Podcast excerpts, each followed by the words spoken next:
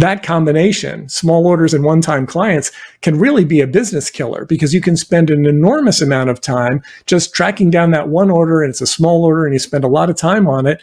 And if you do a lot of that with a lot of different people, you can be busy, busy, busy all day long, but not generating the revenue that you need to sustain, let alone grow your business. Increase sales, improve margins, and grow your business. Guaranteed. Top secrets marketing and sales. Now, now, now. David Blaise. Hi, and welcome to the podcast. In today's episode, co host Jay McFarland and I will be discussing increasing the size and frequency of your client orders. Welcome back, Jay. Thank you so much. And I have to tell you, I really love this topic because I think people get in a rut where they think the only way to increase your profit is to add more customers instead mm-hmm. of looking at your current client base and saying, well, how can we expand on what they're doing and using them as a lead source? Right. Yeah. And there are lots of different ways that people can engage in this. And the reason that I raised the topic is that uh, Chris Ruvo from ASI recently published an article about a survey that they did at the ASI show in Chicago recently. And they talked about the biggest concerns that promotional product distributors have. And the one that came up as number one and the options that they were given was increasing the size and the frequency of client orders. So I thought, okay, well, this is a really good topic to discuss because it has such a tremendous impact on people's businesses and it's hardly ever considered, right? A lot of times salespeople, we, we go out there, we get a, an order and we bring it back and, you know, it's uh, just like hunting. You go out, you hunt it down, you kill it, you drag it back, you cook it and eat it. And a lot of people take the same sort of approach in sales. And we don't recognize the fact that different clients are going to behave differently. Different orders are going to be different. And when we combine small orders and one time clients, that combination, small orders and one time clients, can really be a business killer because you can spend an enormous amount of time just tracking down that one order and it's a small order and you spend a lot of time on it. And if you do a lot of that with a lot of different people, you can be busy, busy, busy all day long, but not generating the revenue that you need to sustain, let alone grow your business. Yeah, such a good point. And I think for a lot of companies, their biggest expense is that customer acquisition cost, right? And if you can lower that or make it so once you've experienced that cost, you don't have to experience it over and over again because you're increasing sales with your clients and increasing their orders. That's just a really smart way to go, I think.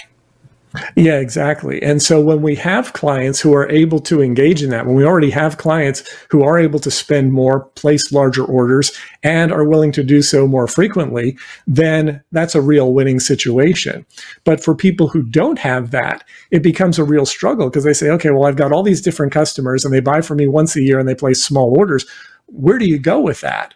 And the reality of the situation is that if you don't have clients like that and you want to create a better, more sustainable business, you're going to have to actually go out and hunt them down. And as you talked about, it's, it's better when we can do it with our own internal customer base. Unfortunately, that's just not always possible.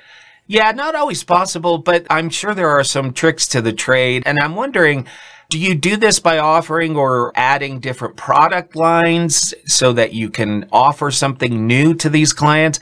What's the smart way to go about this?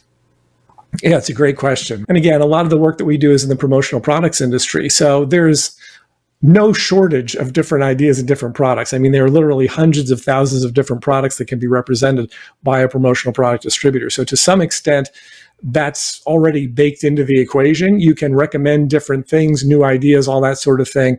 But particularly when the economy is a little more challenging, I think what ends up happening is that in a lot of ways, ego advertising goes out the window.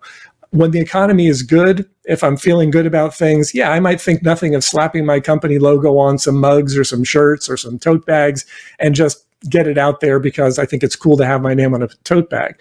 But as things get tougher for people and as expenses go up, and people are looking for ways to cut back, one of the first things that's going to go is essentially ego advertising. So the way that we're going to be able to get people to continue to order more larger orders and to also place orders more frequently is to tie the products we're selling to the results that they can get from it. If I think I'm going to buy tote bags just because I think it's cool to have my logo on something, that's one thing. If I think I'm going to buy tote bags because I'm going to get it in front of the right people that I need to attract people to my business and it's going to generate revenue for me, then it's far less likely that I will cut that sort of expense. Yeah, so what you're saying is instead of just saying, hey, we've got a sale or a special on this product, there's an education curve that you're helping people understand that, hey, this particular product can expand your sales and maybe getting them excited about using that product so that they can expand those sales. Yeah, and it may even be a matter of a product that they're already using, but maybe they're not using it in a way that is designed to get them a result. There are people who will buy a product and they'll keep it in a box by their desk and they never hand it out. Well, that's not doing anybody any good. You're not going to get a reorder from that if the stuff's still sitting there. But more importantly, they're not going to get the benefit of the reason they spent the money in the first place, which is to create awareness or get some sort of result. And I feel as if a lot of people in our industry just sort of get the product for their clients and forget forget that there's a whole other end to that, which is how are these products going to be utilized? How are they going to be used to get a really good result for the person who is buying them? So if they're just buying it as handouts, that's one thing. But if they're buying it because they want to attend a trade show and they want to do something that's going to get people to the booth, well, now that exact same product can be better utilized to create a result. If you're going to be able to use it to get appointments with people that you wouldn't otherwise be able to get an appointment with, then that's a way of utilizing a product in a way that will get a better result than if you're just handing stuff out like candy. Yeah, this is such a great line of thinking because there's no way they're going to place another order with you, at least for that product, if it's sitting in a box next to their desk, like you said. So you have to help them understand how to best use these types of products so that they can get rid of them faster. And then they'll be exactly. calling you sooner. Yeah. You know, one of the other things, uh, particularly in this industry, is the fact that it takes a promotional product distributor roughly the same amount of time to process an order for 100 items as it does to process an order for 1,000 items or 10,000 items. Now, the supplier, they've got more work to do. The people who are actually doing the imprinting, they've got a lot more work to do. But from a distributor standpoint, to sell an order for 10,000 units is just a whole lot more profitable than selling an order for 100 units. So the question is, who are the people that can do this? What types of businesses do I need to be able to identify and introduce myself to and create awareness with? Because those are the types of things that will allow you to build a business that will service people who are able to spend larger amounts of money on orders and purchase from you more frequently. And in some cases, it might not be both, because it's probably unusual that somebody places really large orders and does that all the time. More often, you'll find clients who will place a big order maybe once a year and then the rest of the year you're waiting for somebody else to fill in the gaps. Or you'll have clients who place smaller to medium sized orders frequently throughout the year.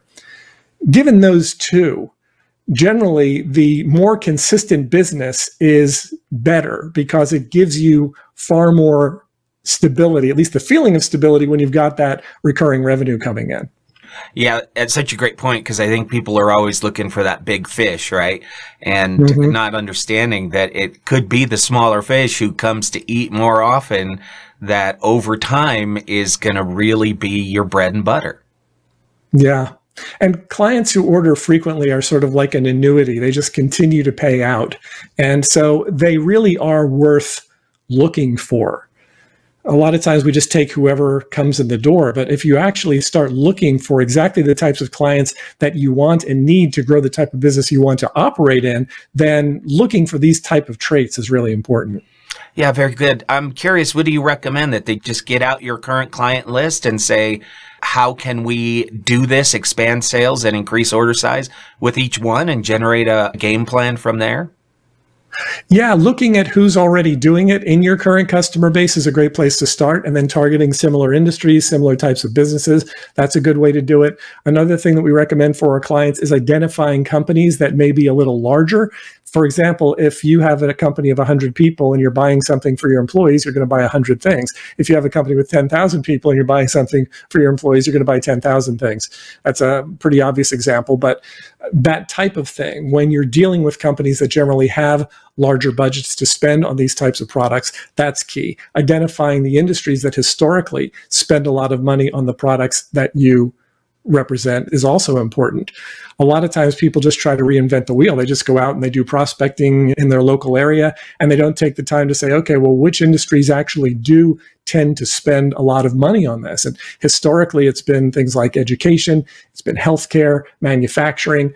Industries like that have typically spent a lot of money on these types of products. And so, if that's what you're looking for, then those are the types of clients it's likely you're going to want to cultivate.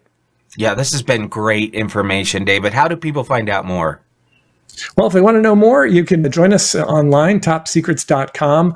And actually, if this is something that you're really interested in pursuing, what I would say is it might make sense to schedule a call with our team. You can just go to topsecrets.com slash call. That's topsecrets.com slash call. We'll talk to you about where you are, what's going on, where you need help in your business. And if it makes sense for us to work together, we'll do that. If it doesn't make sense for us to work together, hopefully you'll still get a lot of great ideas from the conversation. So that's what I do next. All right. Fantastic, David. Thank you so much. Okay. Thank you, Jay.